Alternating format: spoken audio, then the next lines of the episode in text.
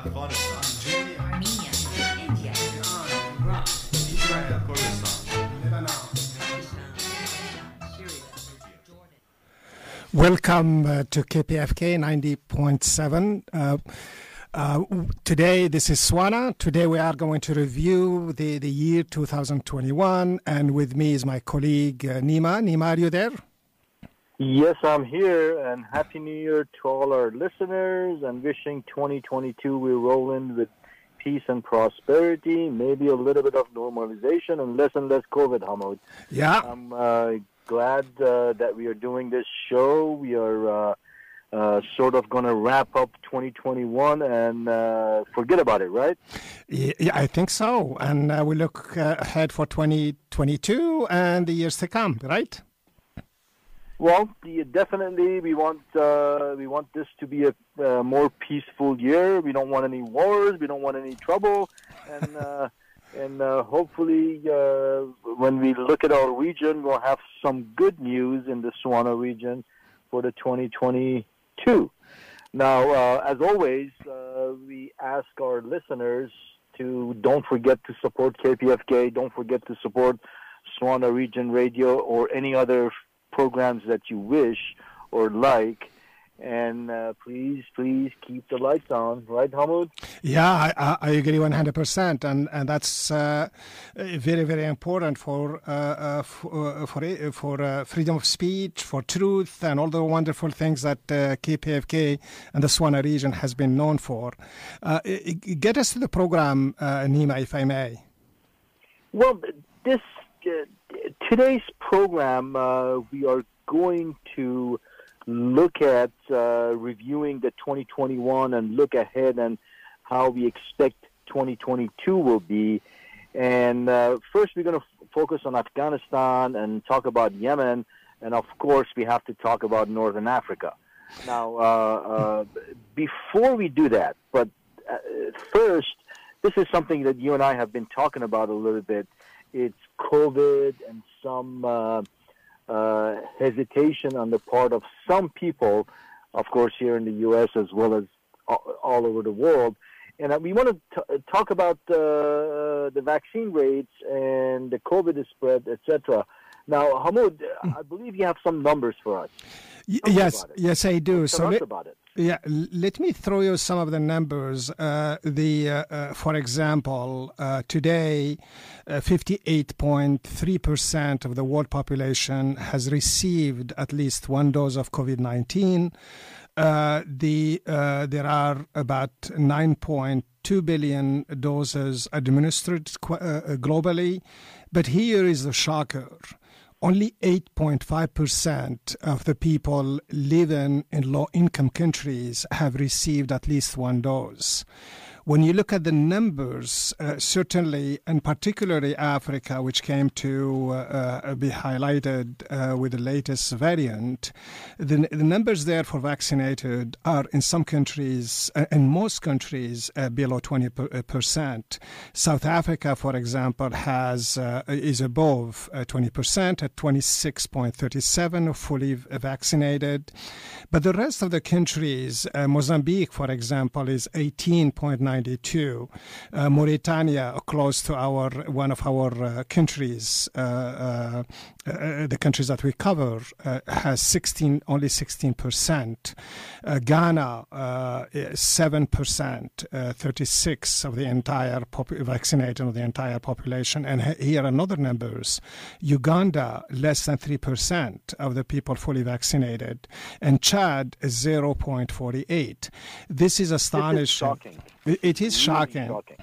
And, and a reason for it is this maldistribution, or, or the, it's a reflection of the uh, uh, of the division of powers in global politics. The the United States and the Western worlds uh, have have ignored Africa and looked at their own uh, uh, sort of uh, geographical areas and territories and have not done much to help the African countries. And and I said help because the United States has the monopoly of the copyright right? Uh, Pfizer and, and other companies, the same thing. So they do, they they they uh, they held. Uh, United States finally gave the permit uh, to allow uh, uh, for COVID nineteen vaccines to be produced in third world countries, including India. but it is a reflection of the division of power in international politics. And and and you uh, you and I talked about the hesitancy. What what do you think is this hesitancy is attributed to, uh, uh, Neil? Well, I mean, uh, let, let me just say that there's so much for benevolence of uh, yeah. the rich. yeah. Yeah, I mean, it, it, this just goes to show you, uh, without uh, a uh, an organization and uh, some kind of world uh, body that pushes and tells us that, hey, we need to help the poorer countries. Otherwise, we're not going to get over this. Mm-hmm. Uh, unfortunately, uh, COVID is going to be with us. Yeah. But uh, you know, you know what what I was uh, interested in is that uh, although uh, we wouldn't consider some of these countries poor, mm-hmm. why wouldn't people want to get vaccinated? This is still considered a, as a conspiracy by by a lot of people here in our own U.S. It, it's so true, and, and, and, and, and when you look at, for example, what is the case in in, in Swana uh, region? Well, it, varies. Uh, for example, uh, if you were to take uh, uh, uh, uh the countries of the Arab world, uh, the Gulf countries fares fare very well. Uh, uh you have UAE, for example, has 99% of people who have vaccinated or have have one dose.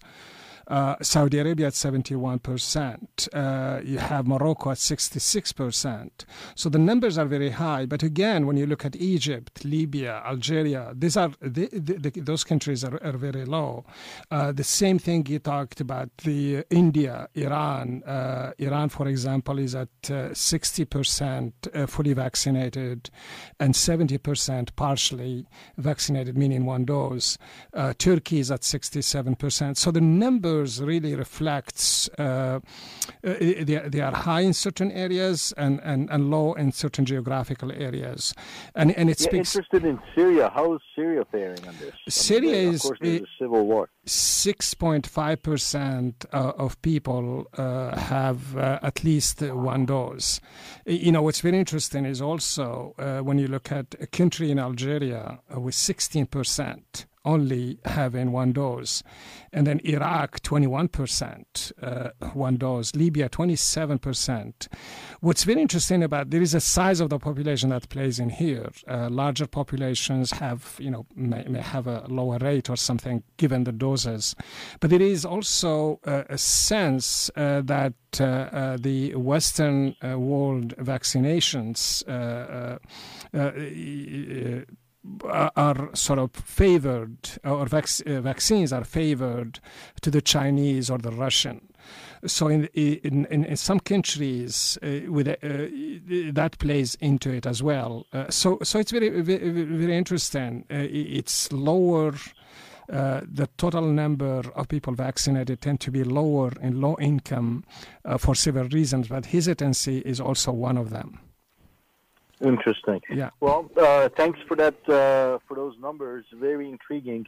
Uh, Hamoud, mm. let, us let's move to U.S. foreign policy. I'm going to start with Afghanistan. Mm. Uh, uh, President Biden's decision to withdraw from Afghanistan, to put it nicely, was catastrophic. Mm. More so when it came into contrast with his calls for global cooperation, etc. You know, this is month into it now. Mm-hmm. That decision has affected Afghanistan pretty bad. I don't even want to talk about the COVID rates there. Mm-hmm. Uh, let's not even touch that subject. Yeah. But uh, how does the Swana region view the Biden administrations when it comes to Afghanistan? I mean, what what has it done? Uh, you know, for for the perception in the region for what Biden did in Afghanistan. It certainly uh, it reminded uh, the region uh, that uh, the United States uh, foreign policy is designed specifically to serve its own national interest. What's intriguing about Joe Biden's foreign policy is that he came sort of as an anti Trump. Uh, he wanted cooperation. He wanted to deal with issues of the region, even though he left out a lot of issues uh, uh, like Yemen or uh, uh, the Palestinian issue, uh, not discussing it in details. But there was some hope that the era of Trump is gone, and with it, there is this new person who wants to resolve the problems of the of the region. The the way uh, uh, Biden's withdrawal from Afghanistan sent a signal uh, that they are on their own. And in fact, when you look at it now, months later, you see that a move in the region to look for other pa- partners. And, and of course, the biggest benefactors have been the Chinese and to a large and to a degree, the Russians, and along with other European partners. So the United States lost credibility, and, and frankly, some uh, uh, uh, scholars and experts uh, uh, start to think of that Trump was better for the region than, than, than what was waiting for them, what they have seen of Joe Biden. specifically, they, they they they appreciated the frankness, even though the lack of diplomacy that Trump had in addressing their issues and establishing normalization uh, between Arabs and Israelis. All those were sort of uh, seen as a, a, a frank, a transparent, even though the style uh, was lacking, all of that stuff. Uh, and, and in a sense, uh, it reminded them, it reminded the region also of uh, the former President Barack Obama, who talked a lot of talk, did a lot of talking about the Middle East, but didn't come through or didn't come up or live up to the expectation, basically addressing the Palestinian issue, addressing the uh, the Swana region issues. So it's it's been a disappointment, uh, disappointment, and a disappointment that led countries to uh, look elsewhere uh, for partnerships. Interesting. Let's let's stay with Afghanistan now, Hamoud. And yeah. you know, the year 2021 ended with hopeful signs that uh, Afghanistan with, uh, with the comments made by the international community to help Afghanistan to overcome its acute humanitarian and economic, you know, crisis, you know, the starvation and and everything, uh, lack of medicine, etc. Um, now, international donors agreed to transfer 280 million dollars from that uh, UN frozen funds uh, to provide urgent humanitarian assistance. What do you think about 2022? Will will that situation uh, get resolved? Will will the Taliban be able to convince the international community? I, I, think what we've seen is sort of uh, we're still waiting uh, for what the Taliban will do, and particularly the Western world is very much interested in issues of what they call uh, uh, uh personal freedoms or free, or uh, in particular, let's come straight forward, ascending how they, they address the women's issues, whether in education or in jobs or else or, or any facet of Afghan life, and that seems seems to be the determinant factor that will drive the Western countries uh, to get, uh, that will help or, or that will dictate how the, uh, the Taliban will be viewed. Now, the humanitarian issue and the pledges a lot of time the, the pledges uh, are given uh, to serve a public relations uh, sort of interest. So the, the countries, and particularly the United States, is notorious for this. They would say, we pledge this, but then when it comes to the reality, they don't come through with the pledges or until uh, months later. Uh, they, they usually don't come as, as, as one would expect them. In other words, there is an issue there that we have to be uh, uh, cautious about. Uh, the humanitarian aid may, may, come, may go to Afghanistan and will assist the Afghan, but not to the degree degree that is needed or to meet the needs of the, uh, of the Afghan uh, population. The underlying premise is that somehow, somewhere there, uh, the Western world is looking at, at Afghanistan uh, from the perspective that uh, if they starve, and we've seen this with all the sanctions, we've seen this in, in, in Iraq, we've seen this in, in what's happening in Iran, that if you starve the population by imposing sanctions, heavy sanctions, those uh, the, the people will revolt uh, against the regime and change it. So the idea is that behind all this humanitarian case, there is also this agenda of the of the United States and other Western countries that if uh, we're going to help the Afghan uh, the Afghan people to the extent that uh, will uh, keep our interest and, and, pressure on the government to cha- to reverse and to change the government and so on and so forth. So in, in in many ways, it's not genuine. It's not looking at the needs of the Afghan people. Now, what's happening with the, with Afghanistan is that they are looking also for, with partners, uh, particularly uh, looking up looking for assistance from China, which has come in that perspective, looking at Iran, other countries, and so they are do they are taking approaches uh, uh, that uh, that are uh, uh, seen as helping helping them uh, stay in power or fulfill the needs of the population. But for now, I, I think 2022 will be di- difficult. will be also a difficult year of the, of the Afghan, particularly if the uh, uh, this whole discussion about uh, are we going to condition the aid to Afghanistan based on on the type of government and policies they will do, maybe this is legitimate, genuine, whatever it is, but it's certainly in the end the losers are the Afghan people. Unfortunately, that's the case yeah. at this time, and well, just hoping for something yeah, better yes. for the Afghan people, the Afghan population. Now yeah. let's let's to uh, let, let's let's move to Yemen for a minute there, uh, because I we still want to need, talk about Northern Africa. There's a lot going there. Now yeah, the Houthis, uh, who are in control of the capital Sana'a and major parts of Yemen's northern regions, have called on the Saudi-led coalition uh, you know, that's backing the Yemeni government to agree to a dialogue that should take place uh, under the auspices of UN and, uh, and, and, of course, with international partners. They stated that such a dialogue, which they conditioned with a total lifting of the siege that's imposed on Yemen and with the withdrawal of foreign troops as well, would pave the way for a ceasefire and uh, th- this would pave the way for some kind of uh, mechanical me- mechanism that, uh, uh, that that that that might have a political and a peaceful yeah. solution to end the conflict. Uh, how did the Saudis uh, react to this?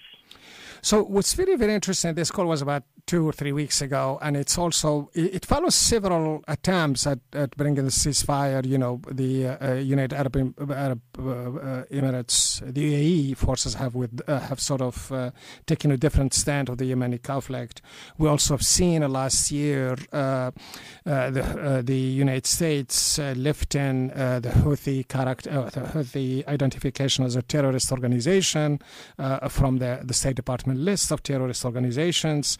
Uh, we've seen an attempt uh, f- uh, to uh, reach a dialogue or establish certain kind of dialogue. But what's on the ground is that uh, there is still, uh, you know, speaking of starvation, a humanitarian crisis that has reached beyond our imagination. In fact, to, deg- to a degree where this administration, the American administration, uh, Joe Biden, has recognized that as a, as a, as a disaster and a catastrophic, and they wanted to do, uh, and they urged the world to do something about it. So humanitarian crisis is still there, and then the war is still there, and it, it, it, the Houthi have uh, the majority of the territory. So when they made this call, their intent was to bring a solution uh, through the United Nations and lifting the sanctions that are hurting the, the, the Yemenis. Uh, and, and despite however you want to uh, uh, argue that uh, perspective, the fact is the United Nations envoy is still missing in, in, in Yemen. we don't have one, and we, we have not seen any active action from the United Nations. We have seen uh, uh, United States stating uh, that uh, it will it will not support uh, uh, Saudi Arabia to have uh, offensive weapons, but it, its weapons will all be directed at defensive. But the but the uh, the Saudis have been very very clever in reaching out to the Chinese. The United States is, is upset that there is what we call a secret deal between the uh, the, the, the Chinese and the, and, and the Saudis. The Saudis are also reaching out to other partners. Uh, they uh, their their their uh, discuss, their uh, you know they're looking for other markets to get weapons, and they they also there are reports that they have also reached out to the Israelis. These reports but Israel rapprochement with Saudi Arabia have be taken with a grain of salt. This doesn't mean that they are not they, they are not there, but they do. But we have to sort of uh, uh, find evidence for that. The uh, so the Houthis, uh, the, the the Saudis have been have been sort of uh, uh, have changed their perception from uh, by ignoring, uh, let me back up a little bit, they have ignored the call, and you really don't find a lot of uh, discussion about it on, on, on any Arabic press. Uh, reason for it is that the Arabic press is also controlled by you know certain countries, certain leaders who have uh, connections to the Yemen. So the press doesn't talk about it that much.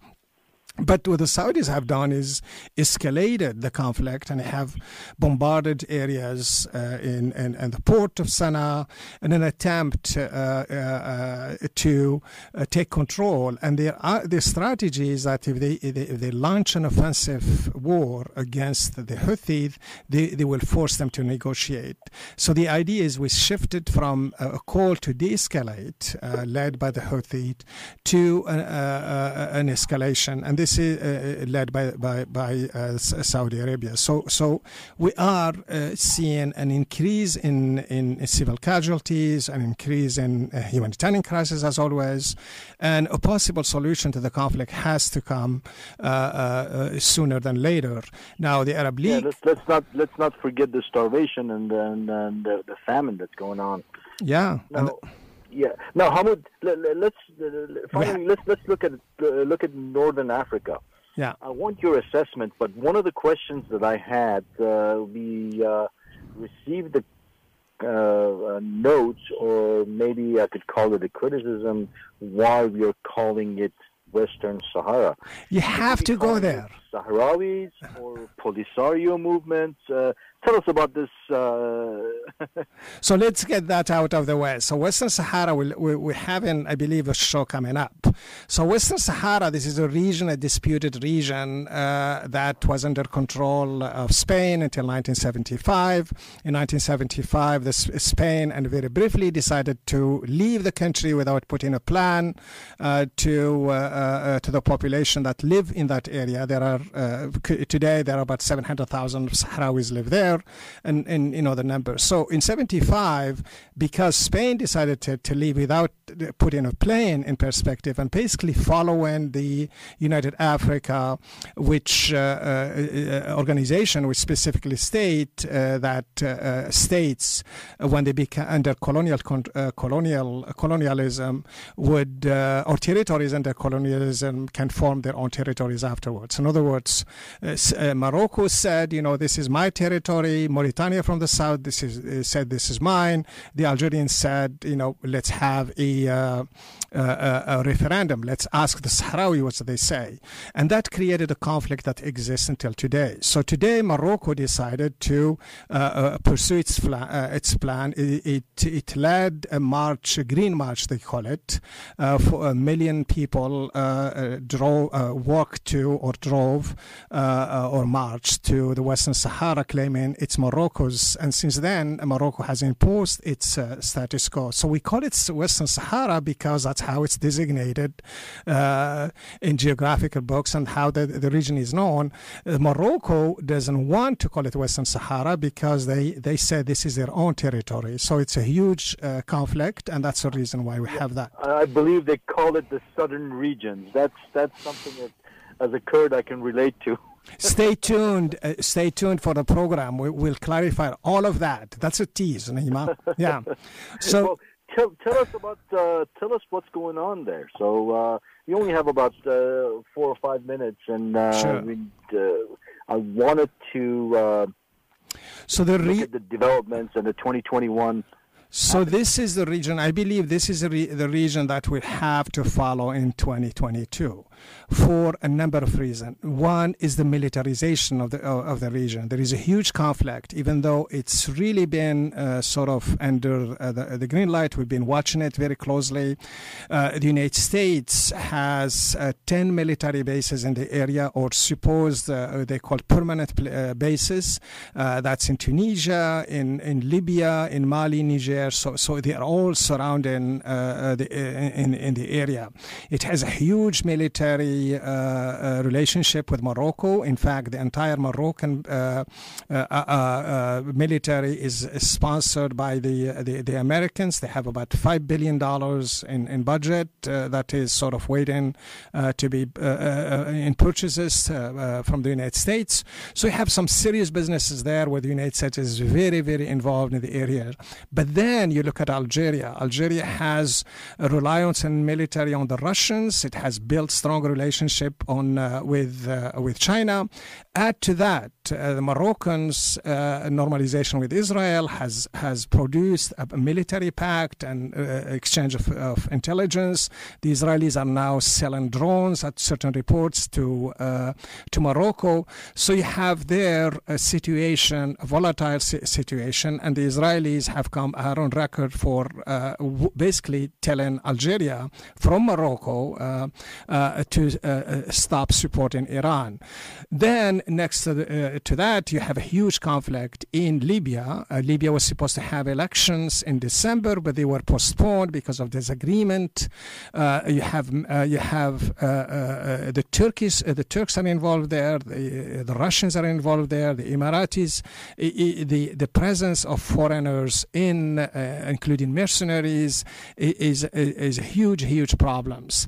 If you go, f- uh, uh, if you return to Tunisia, Tunisia is going through a major constitutional crisis, uh, and uh, Tunisia has been uh, a strong partner of the United States. It gets about, uh, you know, over uh, 500 million dollars in, in in soft money, in other, in, in in money that is designated to preserve the the the the you know the civil, to to to develop a civilian society at the at the against the uh, the Islamists. So we are in a very very dangerous situation, and I think we we we are coming down to our uh, few minutes uh, uh, of this program. Yeah, I mean, uh, Tunisia was supposed to be the poster child of the Arab One minute. Spring, and and it hasn't uh, Yeah. done much uh, as far as uh, moving towards democracy, I suppose. Yeah. Uh, but that's something we have to uh, look at at a future date. But uh, let, let me get this promise from you, Hamoud. We, Mhm. we, we, we haven't really covered the rest of the Swana region. Yep. Uh, of course, uh, we have to look at Afghanistan. We have to look at Iran. Uh, we Iraq. have to look at Pakistan, India. Turkey, Syria, the Kurdish issues in uh, in Iraq, and uh, the the rest of the region. But uh, we'll have another show uh, for our listeners shortly. Um, so, in one, if if you could tell us uh, really briefly uh, your uh, assessment of the situation in Libya, will this uh, conflict in Libya uh, prolong the civil war, or do you I- I- have any hopes? I think we came to our to the end of our program, my friend Nyma. But uh, Libya is a country we have to watch. I, I think we are we are not going to we are going to see attempts at resuming the uh, uh, uh, the plan to draw uh, a map uh, for elections. Uh, but it's a, vol- volatile situation, and and I think Well, thanks for that, Hamoud, and uh, thanks to our listeners, and thanks to our engineer, Yalt, for uh, helping us today. And uh, please stay tuned for Reggae Central coming up next. And again, tune into our show next week if you want to hear about the rest of the Swana region. thank you, Nyma. Thank you, Hamoud.